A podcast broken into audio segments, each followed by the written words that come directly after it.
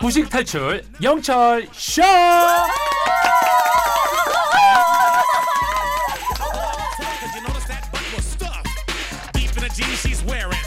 우리 모두가 무식을 탈출하는 그날 페이지의 곧단 코너죠. 매주 목요일엔 떠나쇼 문학여행 9472번님이 시는 차분히 읽어주시지만 어쩐지 느낌이 잼마쌤도 성격 급할 것 같아요. 자판기 컵 나오기 전에 손 넣으실 듯 크크 라고 문자 주셨는데요. 그럴까요? 여쭤보죠. 스타 강사 김재마쌤 어서 오세요. 안녕하세요. 문이과를 가리지 않는 국어 강사 김재마입니다. 아 그렇습니다. 진짜 어때요? 자판기에 손 좀 집어넣는 스타일? 화장 자국 보이시죠? 아좀 성격 급하다는 얘기를 많이 듣는 편인가요? 어, 침착한가요? 제가 양가족이에요. 양가적. 예. 오, 둘다둘 다. 놓치지 않을 거예요. 네. 다 있군요. 어, 좀 가르치는 때는 아이들 좀 기다려준 스타일. 음, 네, 맞습니다. 음, 그렇군요. 음. 자, 그러면 오늘도 우리를 기다려 주실까요? 아침 문학 여행 떠나보죠. 오늘 주제는 뭐예요? 네, 이제 가을을 벗어나서 겨울로 들어온 시기입니다. 12월입니다. 그죠? 네. 요즘 어린 친구들은 잘 모를 수도 있는데 예전엔 이때쯤에 연탄을 떼기 시작했어요. 음. 그래서 아랫목이 뜨끈뜨끈해졌죠. 연탄이 없었다면 겨울을 따뜻하게 보낼 수 없었을 텐데 오늘은 겨울의 시작에 어울리는 시, 추억도 묻어나는 시, 안도현의 너에게 묻는다를 소개해 드릴게요. 자, 지금 말씀도 그러면 보일러가 기름 보일러, 가스 보일러, 아니면 연탄 어떤 세대죠?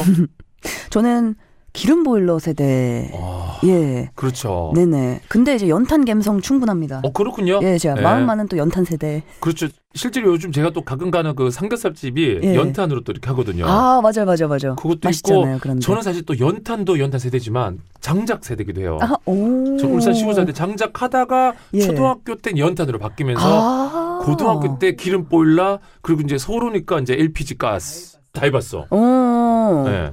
진짜 장작만 안 패봤지. 예, 예. 네. 다 해봤습니다. 자 그럼 여러분 로맨틱 감성 가야죠. 차 한 잔 준비하시고요. 김재만 쌤의 신앙송에 또 풍덩 빠져볼까요?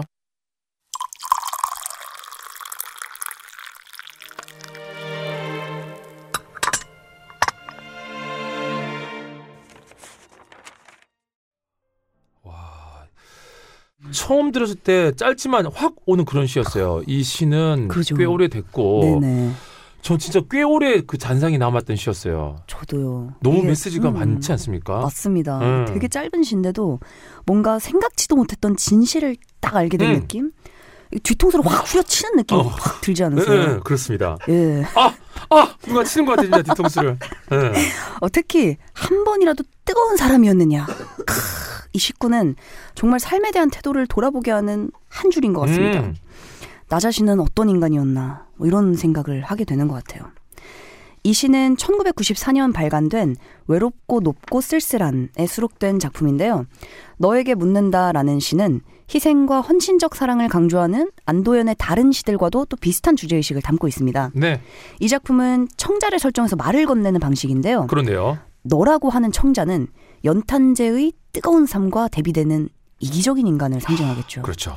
화자는 타인을 위해 희생하는 삶을 사는 것의 가치를 잘 아는 음. 이타적인 존재로서 시인이 담고 싶어하는 존재로 설정됐다고 볼 수 있습니다.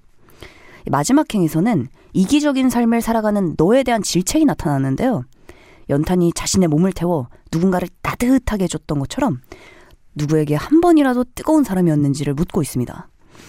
근데 이 시가 사람들에게 감동으로 다가온 거는 아마도 우리 스스로가 또 이기적이라는 어떤 양심의 가책을 누구나 한 스푼씩 또 품고 있기 때문인 그렇죠, 그렇죠. 합니다. 아, 한 스푼씩. 네. Read with spoon. 어.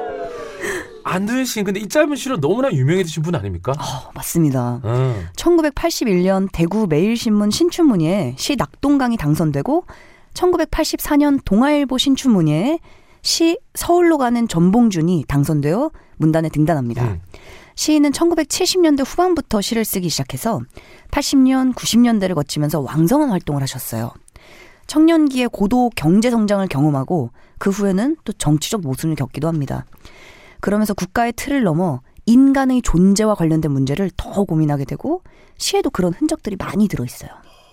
생활인의 삶에서 결코 눈을 돌리지 않았습니다. 네. 즉 예술이나 문학이 생활로부터 괴리되는 것을 철저히 거부했다고 볼 수 있죠. 음. 따라서 그의 시는 민중의 마음과도 함께한다고 볼 수 있습니다. 와 지금 생활 생활 얘기하셨는데 연탄을 소재로 한 시이 음. 자체만 봐도 그야말로 생활 밀착형 시 아닙니까? 예, 그죠. 네? 아무도 거들떠보지 않는 연탄에게도 사랑을 읽을 수 있는 시인인 것 같고요. 와.